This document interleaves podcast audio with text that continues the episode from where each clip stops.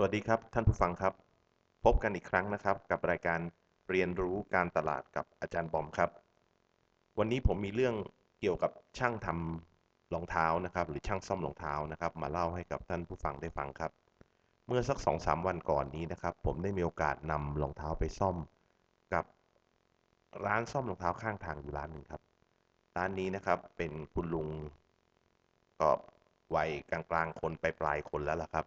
คุณลุงเนี่ยนั่งตั้งร้านอยู่ริมถนนนะครับ มีร่มอยู่คันหนึ่งนะครับ ที่คอยบังแกอยู่ แล้วก็ มีวิทยุมีอุปกรณ์ในการซ่อมรองเท้าของแกนั่นแหละครับ ผมสังเกตดูรอบๆร้านเนี่ยนะครับ ไม่มี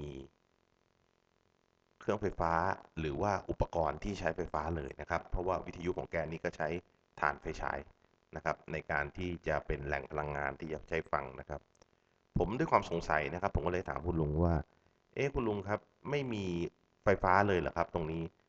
ถ้าไม่มีไฟฟ้านี่แล้วเวลาจะใช้งานพวกมอเตอร์ ในการซ่อมรองเท้านี่ทำยังไงนะครับ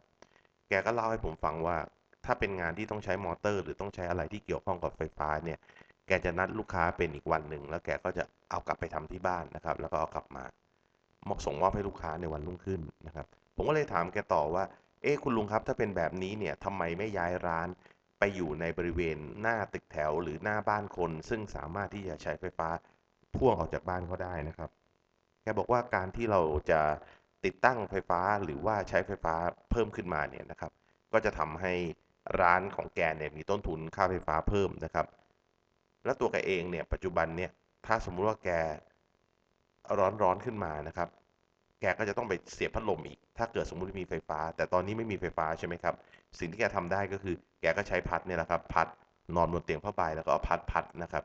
ผมดูแล้วเออมันก็ลำบากเหมือนกันนะเนี่ย แต่แกกลับบอกว่าแบบนี้ดีครับ ได้เหงื่อนะครับ ได้ไม่ต้องไปออกกำลังกายก็ได้เหงื่อด้วยนะครับ แล้วก็ไม่เสียเงินด้วยนะครับ ท้ายสุดเนี่ยนะครับ แกก็ยังสอนข้อคิดนะครับ ให้กับผม ซึ่งผมว่าน่าสนใจนะครับ เลยต้องเก็บมาเล่าให้ฟังด้วยนะครับ ในวันนี้ก็คือว่า แกบอกบอกว่า การทำธุรกิจเนี่ยนะครับ มันประกอบไปด้วย 2 ส่วนครับที่สำคัญนะครับ นอกเหนือจากว่าเรามีลูกค้าแล้วเนี่ย สิ่งที่สำคัญคือเราจะต้องรู้จักประหยัดต้นทุนหรือควบคุมต้นทุนนะครับ แกบอกว่าถ้าแกมีการพ่วงไฟฟ้ามาใช้ แกก็จะต้องเสียค่าไฟเพิ่ม ซึ่งจะทำให้ต้นทุนแกสูงขึ้น เพราะแกมั่นใจว่าเจ้าของบ้านที่แกพ่วงไฟออกมาเนี่ยคงไม่เก็บค่าไฟแกในราคาปกติเท่าการไฟฟ้าแน่นอนนะครับ คงจะมีการบวกอะไรเพิ่ม และยิ่งถ้าแกมีไฟฟ้าแกคงจะต้องเอาพัดลมเอาอะไรต่อมีอะไรมาติดตั้งอีก ก็ยิ่งเปลืองไฟไปกันใหญ่นะครับ กลายเป็นต้นทุนที่จะสูงขึ้น ในส่วนที่2เนี่ยที่ผมบอกแกว่าน่าจะย้ายร้านไปอยู่ใกล้ ๆ จุด ซึ่งมีไฟฟ้า แกกลับบอกว่าการค้าขายเนี่ยนะครับทำเลเป็นเรื่องที่สำคัญครับ แกบอกว่าทำเลตรงนี้ถึงแม้ว่าจะไม่มีไฟฟ้านะครับ แต่ก็มีคนผ่านไปผ่านมาเป็นจำนวนมากนะครับ อยู่ริมถนนเห็นเด่นชัด แล้วก็จอดรถได้สะดวก ถ้าสมมุติว่าไปอยู่ตามหน้าร้านค้าหรือว่าไปอยู่ตามหน้าตึกแถวเนี่ย การจอดรถอาจจะไม่สะดวก เพราะว่าร้านค้าหรือตึกแถวเหล่านั้นเองก็ต้องมีลูกค้าของเขามาจอดนะครับทำให้ลูกค้าที่จะจอดเพื่อนำรองเท้ามาซ่อมก็ได้รับความไม่สะดวกผมว่ามุมมองของแกน่าสนใจนะครับ ผมก็เลยเก็บมาเล่าให้ท่านผู้ฟังได้ฟังนะครับ